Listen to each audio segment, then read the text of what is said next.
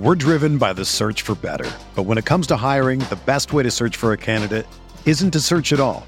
Don't search match with Indeed. Indeed is your matching and hiring platform with over 350 million global monthly visitors, according to Indeed data, and a matching engine that helps you find quality candidates fast.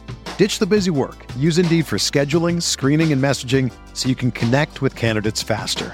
Leveraging over 140 million qualifications and preferences every day, Indeed's matching engine is constantly learning from your preferences, so the more you use Indeed, the better it gets. Join more than 3.5 million businesses worldwide that use Indeed to hire great talent fast. And listeners of this show will get a $75 sponsored job credit to get your jobs more visibility at Indeed.com slash BlueWire. Just go to Indeed.com slash BlueWire right now and support our show by saying that you heard about Indeed on this podcast. That's Indeed.com slash BlueWire. Terms and conditions apply. Need to hire? You need Indeed. This podcast episode is brought to you by Coors Light. These days, everything is go, go, go. It's nonstop hustle all the time. Work, friends, family expect you to be on 24 7. Well, sometimes you just need to reach for a Coors Light because it's made to chill. Coors Light is cold lagered, cold filtered, and cold packaged. It's as crisp and refreshing as the Colorado Rockies. It is literally made to chill. Coors Light is the one I choose when I need to unwind. So when you want to hit reset, reach for the beer that's made to chill. Get Coors Light in the new look delivered straight to your door with Drizly or Instacart. Celebrate responsibly. Coors Brewing Company, Golden, Colorado. Support for this podcast comes from Wild Turkey Kentucky Straight Bourbon Whiskey. Let's tune in to their one on one with Jamal, a real bartender from Old Fourth Ward in Atlanta. I really get into the backstory of whatever I'm pouring, out of respect. There are literally years of experience behind these bottles. Wild Turkey, same recipe since 1942. If you want a true classic, this is what you want to order. Wild Turkey. Wild Turkey Distilling Company, Lawrenceburg, Kentucky. Copyright 2020, Campari American, New York, New York. Never compromise, drink responsibly. Welcome to the RotoWire NBA podcast. It is Thursday, September 28th. Happy 41st birthday to three time first team All MAC performer and the Mid American Conference's career scoring leader, Bonzi Wells. Nick Whalen here. I'm excited to be joined by a guest today. He is Harrison Wind, Nuggets writer for BSN Denver. Harrison's been doing great work covering the Nuggets for the last few years, and he was generous enough to drop by to talk about what should be one of the most improved teams in the Western Conference. It was a fun time. I think you'll enjoy it. Let's get to Harrison.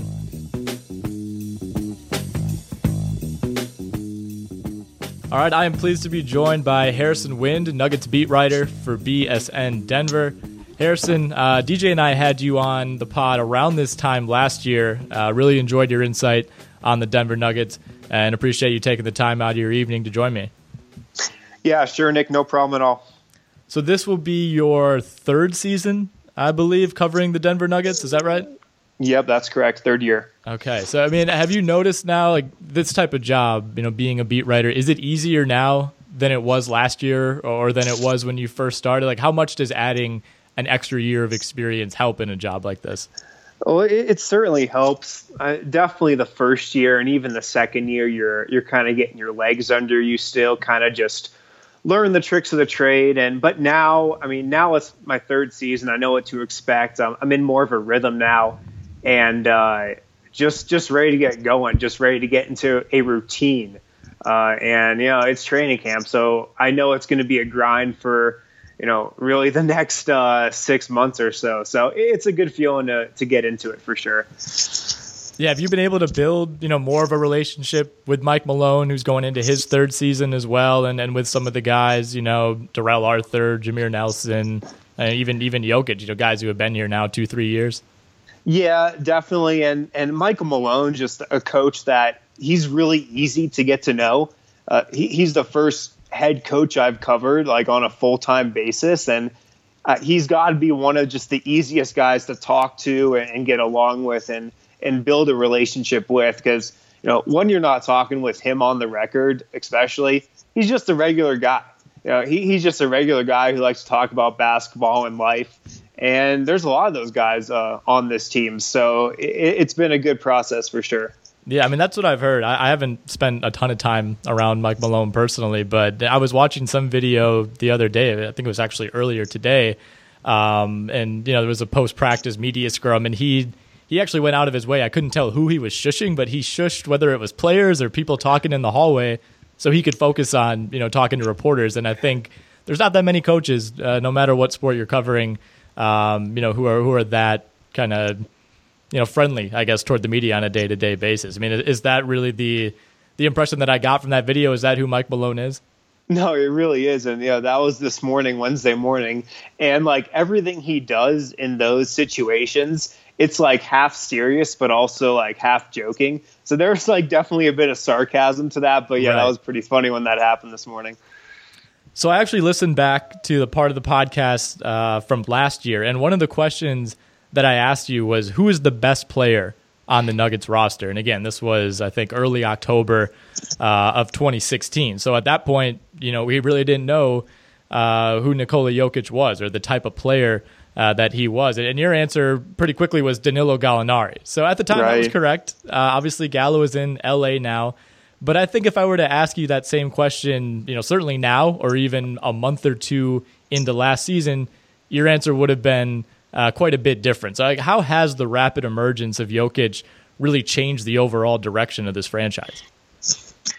Yeah, it's uh, it's been pretty unbelievable because I'm, I'm, sure when we recorded this podcast, we weren't even sure what uh, the starting lineup was going to be at the beginning of last season, and then they had uh, they started things off with Nurkic and Jokic together, and and that just didn't work out at all. And then yeah, once they went with Jokic alone, just his rise really took off, and that wasn't even over a full uh, NBA season. But but what we've seen with the Nuggets and just the rise of Jokic is just their entire style that that they play on offense, and just that free flowing style with tons of ball movement, tons of off ball action, you know, tons of guys cutting, and just a real team oriented style of play that all stems from Jokic. That that stems from how high of an IQ player he is on offense, how much he loves to pass, how he doesn't really care uh, about his stats.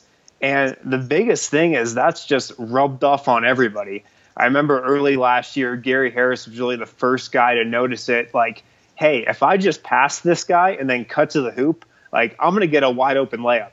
So he was the first person to notice that, and it was cool seeing it rub off on every other guy you know, from Jameer Nelson to Wilson Chandler uh, to Kenneth Faried, and then even guys like Gallinari, who you know really loves to get his on the offensive end on his own. He finally realized it over the second half of last season. So it was awesome to watch Jokic's rise individually.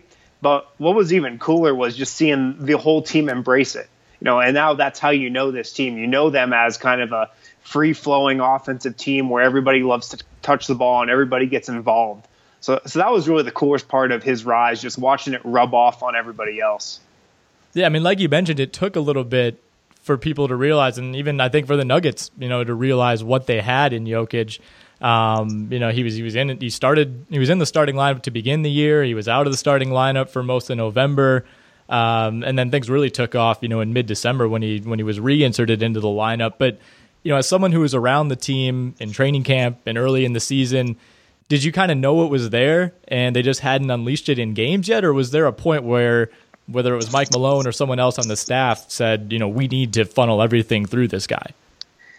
Yeah, there was a point they went on a road trip uh, in early December. I don't have it in front of me, but I believe it was a six game road trip, and they really played poorly on, on that road trip. And they came back home and they got Gary Harris healthy. Uh, and, and, then they just needed to make a change because the season was going down the drain like really quickly over that first third of the season. And you could tell it was there with Jokic. Uh, but, but I think part of it was they knew if they were going to go to Jokic alone in that starting lineup, you were probably going to say goodbye to uh, Jusuf Nurkic because it was pretty apparent that you know he was going to be unhappy in a backup role uh, behind Jokic, and and that's pretty much what happened. So I think part of it was they really didn't want to lose Nurkic mentally, uh, and they were tr- trying to keep both of them going for really as long as they could. but it just got to a point where they had to start winning games. They had to start trying something different. So they they just kind of pushed all their cards to uh, into the center of the table with Jokic and kind of ran with it. And I think it was ultimately ultimately the right decision. But for a while, they just they didn't want to lose Nurkic, uh, if that makes sense, and they just kind of had to bite the bullet uh, on that front after a while. Right. I mean, it's interesting just how you know the perception, I guess, or you know, just the future of that franchise changed. You know, with with the emergence of Jokic, like we said originally. I mean, this was a team that was trying to sign Dwyane Wade last summer, and you, right. you know, before that, it was just it was one of those teams, and there's so many of them around the league. Um, you know, a Miami type of team, a Detroit type of team you know, even even Indiana in, in some ways, these teams that have a lot of really good players but no great players. And when one of your really good players goes from from that to great, um, you know, things can change pretty rapidly. So uh, certainly a more positive outlook this time uh, this year than last year for the Denver Nuggets. Um, but I want to talk quickly about Gallinari. Technically, he was traded to the Clippers, um, but it was a sign and trade. Essentially, went there as a free agent. I think the Nuggets took back a, a nominal second round pick to to complete the deal. But was it just time for Denver to move on from Gallinari? Um, you know, what was kind of the feeling on both sides of that decision?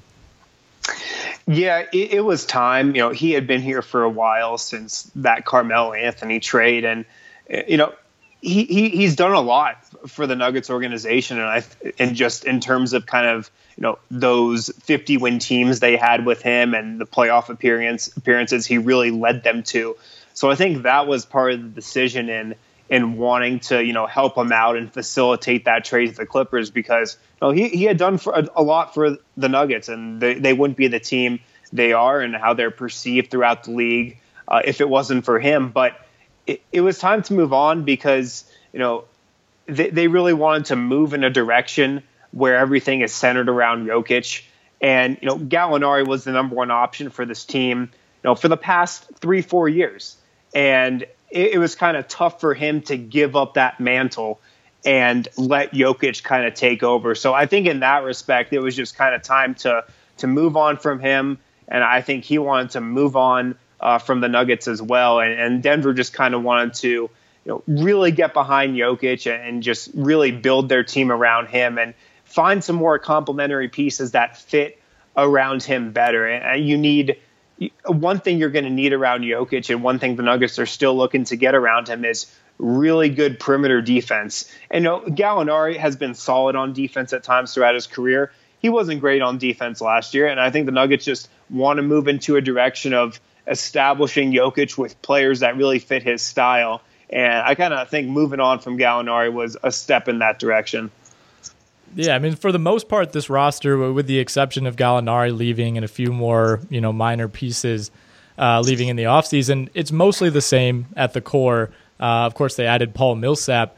Um, but uh, what, what's your feel for the Kenneth Faried situation right now? Um, he, he, seems to, he's been vocal that he believes he's a starter, and I think there are probably a lot of teams out there that believe he is a starter. But when you bring in a you know perennial All Star in Atlanta, uh, in Paul Millsap, there's really not much of a chance that you're going to bring Paul Millsap off the bench behind someone like Kenneth Faried. So, I mean, is this a situation where Kenneth Faried is essentially asking for a trade without, you know, saying the words "I want to be traded"?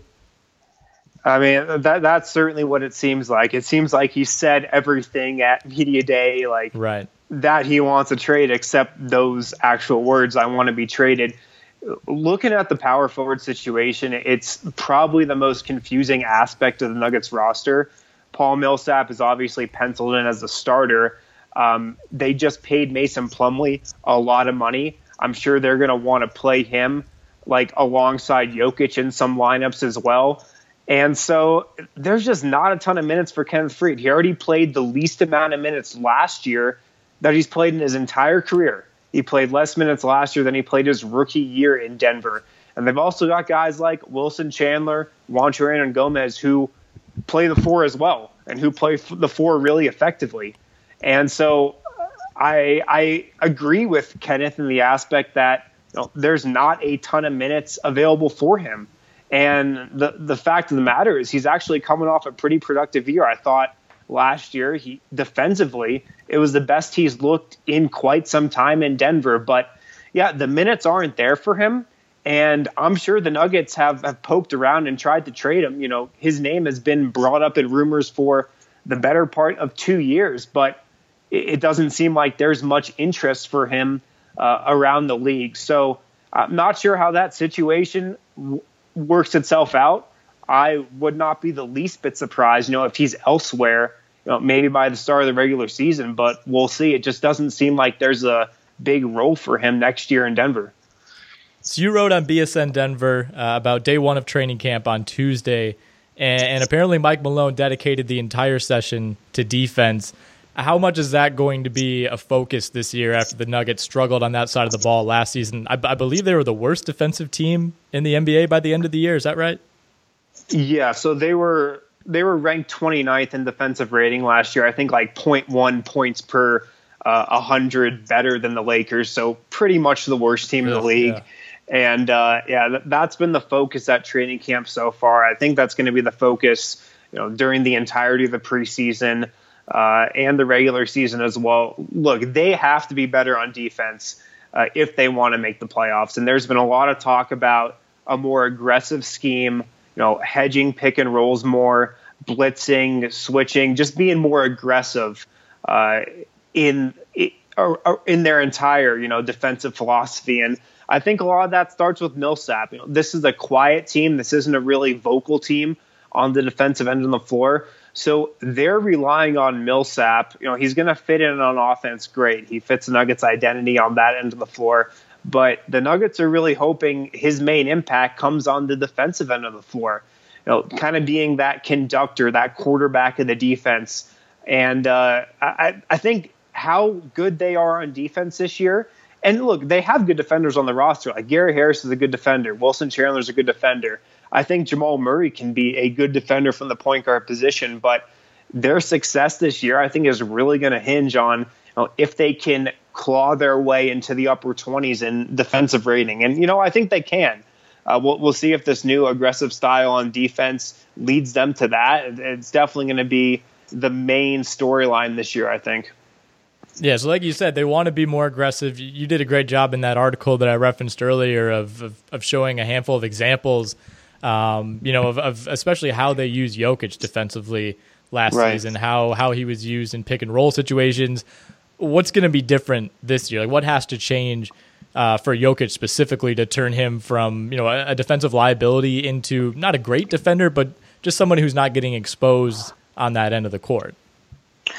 Right. Well, from what Malone said and what I kind of wrote there, like they're going to bring him up in, in pick and rolls and, and try to hedge with him and stuff. And so, I mean, the worry is, you know, him just getting beat and, and guards really going at him, and also him getting into foul trouble because that was a problem last season as well. Him committing a lot of stupid fouls and getting into foul trouble. So he's going to need to have more self control over that. And he's also lost, you know, about 10 to 15 pounds this summer. So hopefully he's, you know, a little quicker, uh, you know, just kind of more fleet of foot and, and is better on defense in that way. But we're really going to have to wait till uh, we see a couple preseason games to, to kind of see him in action. So, have you had a chance to get to know Paul Millsap yet? Talked to him uh, both days at practice so far, so I, I, guess as much as I could to this point. Right. Yeah. I mean, he's one of the quieter guys you're going to find, especially in terms of that level of a player. But I mean, at this point in the year, can you really tell? Like, has the adjustment gone fairly smoothly from from what you can tell. Obviously, it's not like he was traded there. You know, he he chose to sign in Denver, so you would think uh, that he at least has an inkling of of what he's walking into. Definitely, and it seems like he's enjoying it so far. A big reason why he wanted to come to Denver was because he really believes in the talent on this team, and also because he sees a lot of his old Atlanta Hawks teams in this Nuggets team, just how they play on offense and uh, uh, that was an attractive an attractive selling point to him. You know, he can play a similar similar role in this offense uh, than he did in kind of those 60 win Atlanta teams. So he really believes in the talent. He really believes in the philosophy, and he also is kind of embracing that leadership role, especially on the defensive end of the floor. This team you know, they got a couple lead by example guys, and Millsap's definitely that. But you know, they're going to count on him to be that kind of vocal leader, and I think that's a role he's embracing at least in the early going, from what I've been hearing.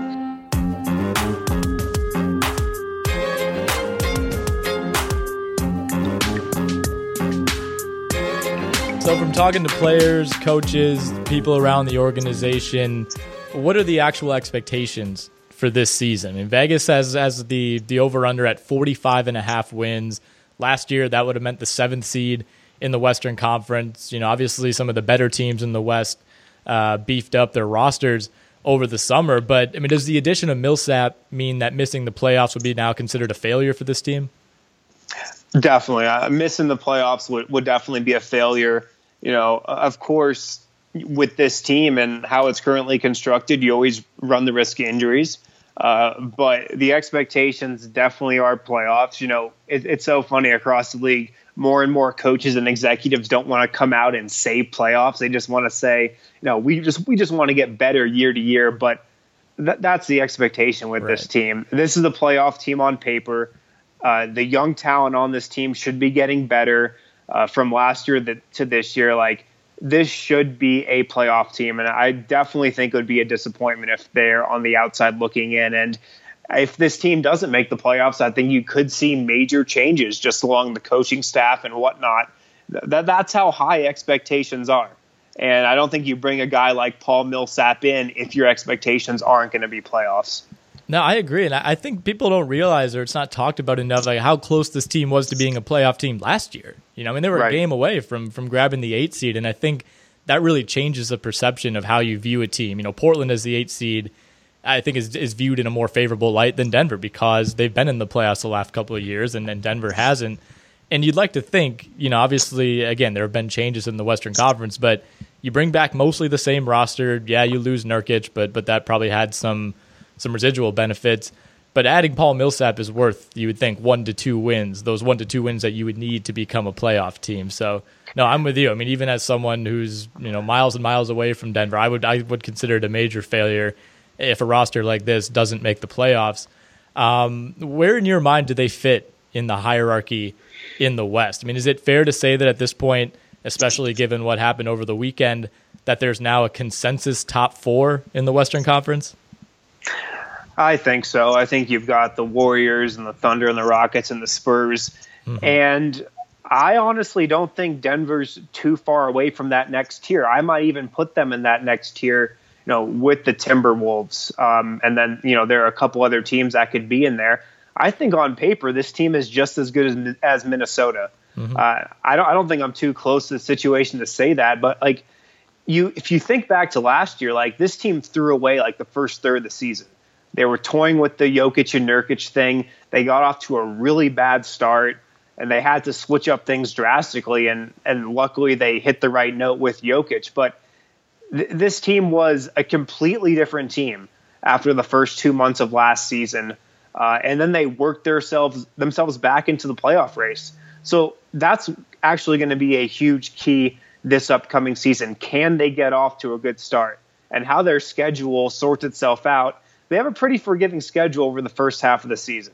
And in the second half of the season, they have some long road trips and it gets difficult. So getting off to a crucial start, unlike what they did last year at the beginning of the season, that's going to go a long way towards determining, you know, where this team fits in the Western Conference. So these first 15, 20 games of the year are really going to be crucial for them.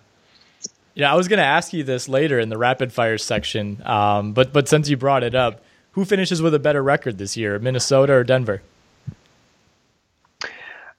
Uh, I'll, I'll go with Minnesota, but I do think they're really close. I think Denver probably has a lower floor. Mm-hmm. I, would say that Minnesota, with uh, you know, j- just a lot of things that could happen with the roster, uh, but I do think they're pretty similar.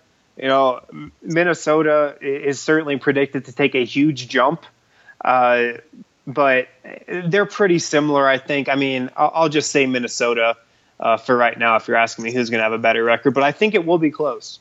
No, I'm with you. I think it's going to be really close. I we wrote something for the site a couple weeks ago, you know, predicting the top five teams in each conference, and I I had Denver at five, and it felt it felt strange to throw you know a non a non playoff team last year that high, but the thing with Minnesota is, you know, like you said, I think Minnesota's floor is higher and, and their ceiling is probably higher because you have three all star caliber guys on that roster compared to probably right. two right now for Denver.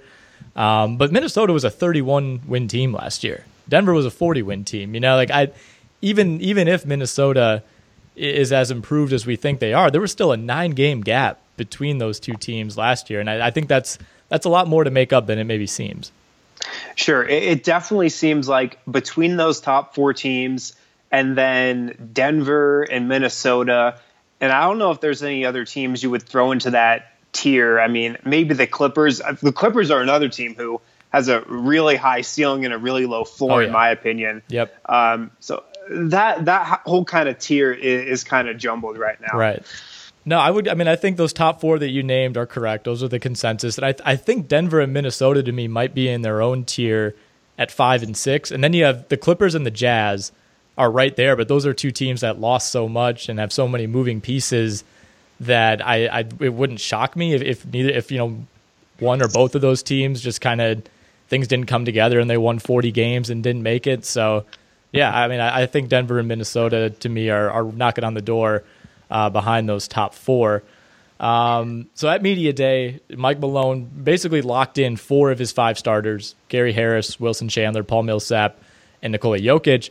But the big question mark, as was the case for much of last year and the year before, is at point guard. Have you gotten a sense at all of who has the advantage there? I mean, how where are they as far as how they're evaluating Emmanuel Mudiay? Yeah, they've called it an open competition. That's what Michael Malone's called it, and they really haven't let too much slip.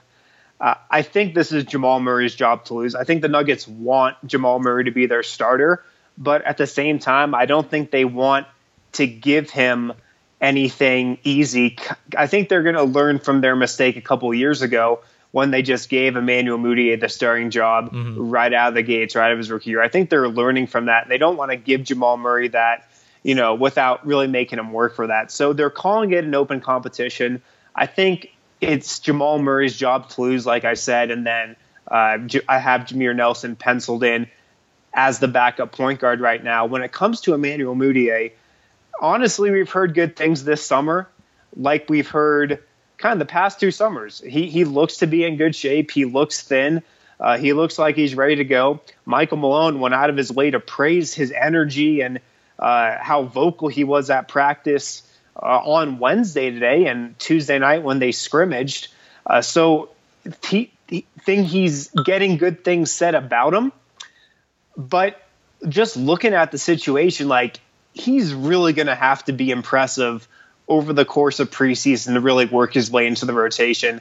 I think it's going to take an injury or two uh, for him to really see consistent minutes, at least to start off the year, and then we'll see what happens from there.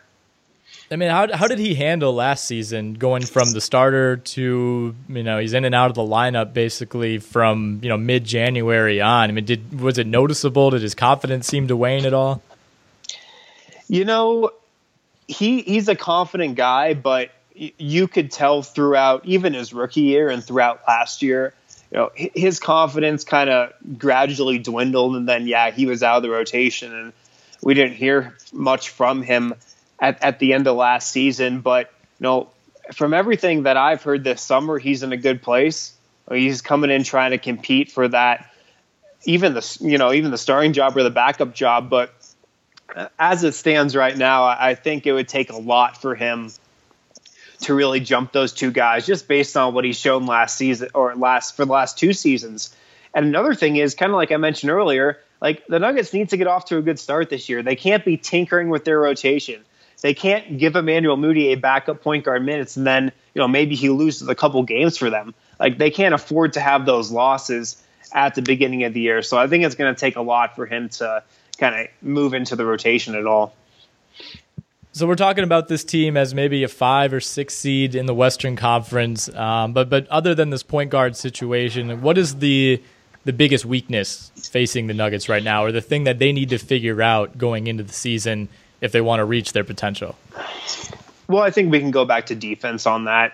Like if if they don't move themselves into like a twentieth to twenty fifth best defense, like I, I, doubt they make. I doubt they're. Uh, you know, maybe they could sneak into the eight seed, but they're not going to really do much damage in the playoffs, which, you know, and I think this team internally believes, you know, they could pull a first round upset if they get to a five or six seed. But the defense has to be better. Like we talked about earlier, they're making adjustments, or at least they're talking about making adjustments about, you know, playing more aggressive in the pick and roll, getting up in passing lanes, forcing more steals. And they have the personnel to do that. I think outside of Jokic, uh, it's still kind of a mystery about how he's going to adapt to that style, seeing how he's never really played an aggressive style of defense before. But that's the biggest question mark. The defense. Um, there there are other question marks, especially on the wing. They're not incredibly deep at the three. They have Wilson Chandler and then Juancho Hernangomez, who's kind of more of a natural four, but he's played a lot of three. Played three with Eurobasket, uh, with Spain at Eurobasket this summer. He played three last year. So he, he's not maybe a natural three, but that's where they'll play him this year. So that'd be the other weakness in my mind. But with this team, it's it's really going to come down to defense, I think. Let's take a quick break so I can tell you about SeatGeek. Buying tickets can be complicated and confusing, but there's a better way to buy, and that is with SeatGeek. SeatGeek is the smartest, easiest way to get tickets to every game all season long. Whether you're planning a day out with friends, searching for a last minute deal, or buying a gift for a loved one, SeatGeek helps you find the best seats at the best prices, fully guaranteed. Nothing beats being there in person for the biggest plays of the year, and SeatGeek will get you closer to the action for a great value. I have the SeatGeek app on my phone. You should as well. It's by far the easiest way I've found to shop for tickets. I can be anywhere, and with just a few taps, I can instantly find seats. SeatGeek saves you time and money by searching multiple ticket sites to compare prices and find amazing deals. And to get you the most bang for your buck, SeatGeek grades every ticket based on value to help you immediately identify the best seats that fit your budget. And it doesn't end with sports. SeatGeek also has plenty of concert, comedy, and theater tickets available as well. Best of all, new users get $20 off their first SeatGeek purchase. Just download the SeatGeek app, enter the promo code ROTONBA today. That promo code again is ROTONBA, R O T O N B A, for $20 off your first SeatGeek purchase. See it live with SeatGeek, right seat, right now, right from your phone. So this is a young team overall, but let's talk about some of the the youngest guys uh, on the roster. The Nuggets traded the 13th pick of the draft, uh, ended up getting Trey Lyles from Utah, got the 24th overall pick uh, in this past draft from Utah. That ended up being Tyler Lydon. Do you think they regret that decision at all to trade for Lyles, given how Donovan Mitchell, who, who ended up going 13, has looked so far? Yeah, I'm I'm sure they regret it. It was a, it was a puzzling decision on draft night. It was, and, yeah, and and one that still doesn't make too much sense. Uh, you know, a couple months later now, you know, they made that trade in mind that they want to take a guy who got picked a pick before they did at 23, OG Anunoby, and uh, Toronto swooped him up, and then they were uh, kind of forced to take Tyler Lydon. Uh, but yeah, I'm sure they regret that. I mean, Donovan Mitchell's looked great before, and the rationale they used was, you know, we didn't want to take another guard because we're deep at guard. And mm-hmm. while that's true, they're also deep at power forward. And in that trade, they acquired Trey Lyles, who they say they really like and who actually fits kind of well on their second unit if they were to move on from Kenneth Faried. But you know, there's another power forward right there. So yeah, it didn't make a ton of sense on draft night, and and yeah, I'm sure they regret it now. But you know, the good thing is like they're still loaded in the backcourt. Mm. Like I'm not even sure how much Donovan Mitchell would play, uh, to be honest, on this team. So I'm sure they regret it, but you know they they move past it, and you know I don't think it's something that's going to affect them a ton uh, immediately next season. Yeah, what are they expected to get out of Lyles? Uh, he was good as a rookie, seemed to take a step back last season, kind of oddly fell out of favor in Utah and, and had some kind of odd remarks. Um, I think it was via Twitter after the trade that kind of led you to believe that he was happy to be gone. Uh, but what is Denver expecting to get out of him, you know, whether it's anything this year or going forward? Well, I think what happened with Lyles, just from talking with people in Utah that were around that team, was like they got really good last season and they brought in like a Joe Johnson and a Boris Diaw to play that four position. So Lyles, who had a really good rookie year, was just kind of pushed out of the rotation. just because they were a contending team and wanted to play those veterans uh, who were better players. But the Nuggets really like him, and, the, the Nuggets like his versatility. You know, the Nuggets like how he can shoot it from three out. He can put the ball on the floor. He's a switchable guy on defense. And I think in a perfect world, they wouldn't be too upset about him being their backup four. It's actually kind of a decent fit, you know, with Juancho, with Mason Plumlee on that second unit. He's a lot better fit than per se a Kenneth Faried. So they're high on him, but as the rotation looks right now, he doesn't really have a place in it. So there's going to have to be a move made here for him to really get some playing time. But you know, the, from what I've heard, the front office is high on him. So, what are the expectations for Malik Beasley? He's someone who appeared in, I think, about 20 ish games last year, was dealing with a foot injury around the draft, and was kind of somebody that, you know, when Denver took him, you know, there really wasn't much of an expectation that he would make a big impact as a rookie, and ultimately that was the case. Uh, but what are they what are they hoping to get from him in year two? Yeah, I'm not sure not sure how much of a role there is for him. Uh, last year, he spent a ton of time in the D League. I don't think he'll necessarily be down in the D League a bunch this year, but you know he's behind Gary Harris. Obviously, he's behind Will Barton. Obviously, at the two, he's the next guy up there. I think the only situation where he could really get substantial playing time is obviously if injuries hit, but then also if the Nuggets look at their small forward spot and you know they want to play Will Barton there more, maybe that's a way Malik Beasley can get some minutes at the two. But I'm not sure if there's much of a role for him. Uh, you know, just from from him individually, you know, I'm I'm pretty high on him. He's got a lot of good skills that you look for in backcourt players right now. He's got a good shot. Uh, he he showed that off at summer league. I thought he played decently at summer league. You know, he's a good athlete. I think he can be a good defender. But but right now, it just doesn't really seem like there's a spot for him in the rotation. All right, last thing before we get to rapid fire, uh, the Nuggets brought in Josh Childress on a non-guaranteed deal. One of those guys that you know people people our age certainly remember. Uh, for right. me, he will he will always be the cover boy on I think it was like 2K College Hoops 05. Uh, right. when he was right. at Stanford. Uh, is there any chance he sticks around? And I really, really hope the answer is yes. Sorry, man. I don't think he's going to be oh. sticking around. The uh, thing is, the Nugget, Nuggets have 15 guaranteed contracts, right. plus they're two two way players, and that's that's literally the only people they have at camp. They have those 17 guys and Josh Childress. So I, I, think this is just a straight camp invite.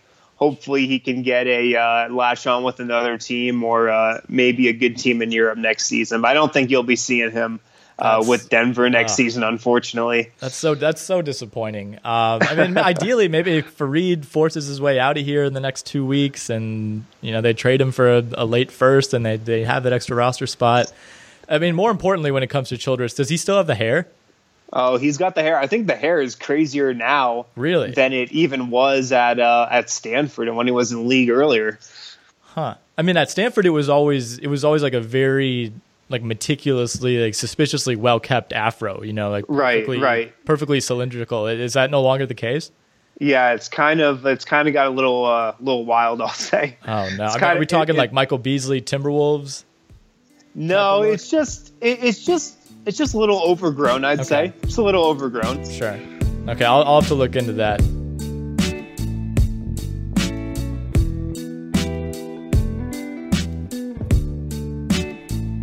Okay, let's get to a couple rapid fire questions before I let you go. Who finishes second in the Western Conference? Oh, the Thunder. I think it's the Thunder. I'm really high on this team. Um, Carmelo Anthony is one of my favorite players, not just because he was in Denver, just that's a guy I love watching. Mm-hmm. Um, I'm really high on the Thunder. I think they're so versatile. They can play so many different lineups. Uh, if they can get like you know 65 games out of Patrick Patterson, I think he's going to be a real key to what they do, especially on defense. Um, really high on the Thunder. I think they're the second best team in the West. I thought they might be the second best team in the West even without Carmelo Anthony. So yeah, safe to say I'm pretty high on them. Okay, no, I, I have them three. Um, I think Houston two, although those those to me are interchangeable. And I could so easily see San Antonio somehow getting the two seed and, and making everybody look foolish yet again. Um, who is your MVP this year? My MVP, I'm going to go with Kevin Durant. I think he probably would have won the, or he probably would have been what second in MVP voting last year if he was healthy the entire I think season. He, I think he would have been third. Yeah, I mean, just because the the going to the Warriors narrative, I think would have hurt him. But numbers wise, he would have had a case to win it easily. Right. I just think he's going to be he's going to be just as efficient as last year, if not mm. more efficient. You know, odds are he's going to be healthy for the entire season. I think it's setting up to be his MVP. Or there's a guy in the Eastern Conference named LeBron James who's yep. probably got some motivation this year. Yep, I think it's one of those two. Like everyone else besides those two, and maybe Kawhi has something working against them. I mean, Westbrook is going to have to top what he did last year, which is just not going to happen. So you can, I think, you can cross him off. And right. The same goes for Harden. You know, Harden's right. not going to Harden's Harden's opportunity to win an MVP was last year, and unfortunately for him, Westbrook had you know the craziest individual season of all time. And then, you know, once you get beyond those three guys, you get to LeBron and Durant, and it's like unless both both of those guys get hurt, I don't really see anyone else who has a legitimate chance. I mean, maybe if the Wizards somehow win 63 games and, and John Wall has a crazy year, but but even then, I mean, I think the Warriors are a near lock if they stay healthy to get to 70 wins. And when you're theoretically crossing off Harden and Westbrook, and the Cavs probably aren't trying all that hard, I'm with you. I think it, it could kind of be a best player on the best team type of year for the MVP. Right. Yeah, I agree. I've got Durant, LeBron, Kawhi. Those are my top mm. three right now. Who's the Nuggets player that you most enjoy chatting with, or who you've gotten to know the best over the last couple of years? The Nuggets player I most enjoy chatting with, I'm going to go Will Barton. Will Barton is just a real down to earth guy who's totally down to talk about whatever on or off the record. J- just, I mean, these aren't regular dudes. They're making multi million dollars, but Will Barton is just about as regular of a dude that you could find that's, you know, making three and a half million bucks a year. Like he's, he's just down to talk about whatever. He keeps it real. Um, you know, no bullshit with him. Uh, my answer would be Will Barton. All right, I'm glad to hear that. I've always liked Will Barton. That's that's great to hear. Uh, two more. Other than the Nuggets, uh, who are going to be your league pass teams this year? Other than the Nuggets, who are going to be my league pass teams this year? I'll start with Philly. Philly's probably high on everybody's yep. list, but I mean, just up and down that roster, you know, I love pretty much everybody on that team. Uh, so they'll be one. And then it's going to be a bunch of teams in the Western Conference this year Minnesota, uh, the Thunder, the Rockets. I, I, just can't wait to watch uh, all these teams play. So I'll say Philly, and then uh, and then the Thunder might be my number two. All right, fair enough. All right, last one. Uh, favorite places to eat or drink in Denver? I'm actually going to Denver for a long weekend in a couple weeks, so I'm just going to shamelessly use this opportunity uh, to pick your brain for a couple suggestions. Okay. Um, a couple Mexican spots. Uh, if you like tacos, we got good tacos here in Denver. Don't let anybody else tell you otherwise. but um, El Chingones is a great taco spot. Machete is a great taco spot. Both downtown, both easy to get to. Good, good environment, good ambiance, good food, good drinks. Um, those, those are my two suggestions for you. Okay. And I'm a Wisconsin alum. Uh, in the interest of full disclosure, I've been told that there's actually a Badgers bar operating downtown. Do you know anything about this? You know, there is. Not sure which bar it is exactly, but Denver is such like a melting pot for like people from all over the country. There's so many people from Chicago here, so many people from the East Coast like there's a huge Michigan State bar, there's a huge Michigan bar, there's a huge uh, like literally every Midwest school you could think of. There's a bar for that. So I'm I'm I definitely think there's a Wisconsin okay. bar out here. Can't think of it offhand, but I've seen I've seen and heard about it before. All right, I'll have to do some more research. All right, well that's all I have for you, man. Uh, do you have anything you want to plug? Anything you've written or are going to be writing? Um, right now on uh, right now on BSN Denver came out today. I got a piece together on how Paul Millsap can kind of be this team's closer on the offensive end on the floor. The Nuggets were the worst team last year in the clutch and what NBA.com defines as the clutch. They shot the worst field goal percentage in the league last year. They were just awful at the end of the games. They were something like three and ten in games decided by five points or less. Uh, so Paul Millsap can kind of fill that role uh, for the Nuggets this year. So I've got an article up right now on that. All right, definitely go read Harrison's work on BSN Denver. Uh, and be sure to give him a follow on Twitter as well. Harrison, really, really appreciate you taking the time. Yeah, of course, Nick, no problem.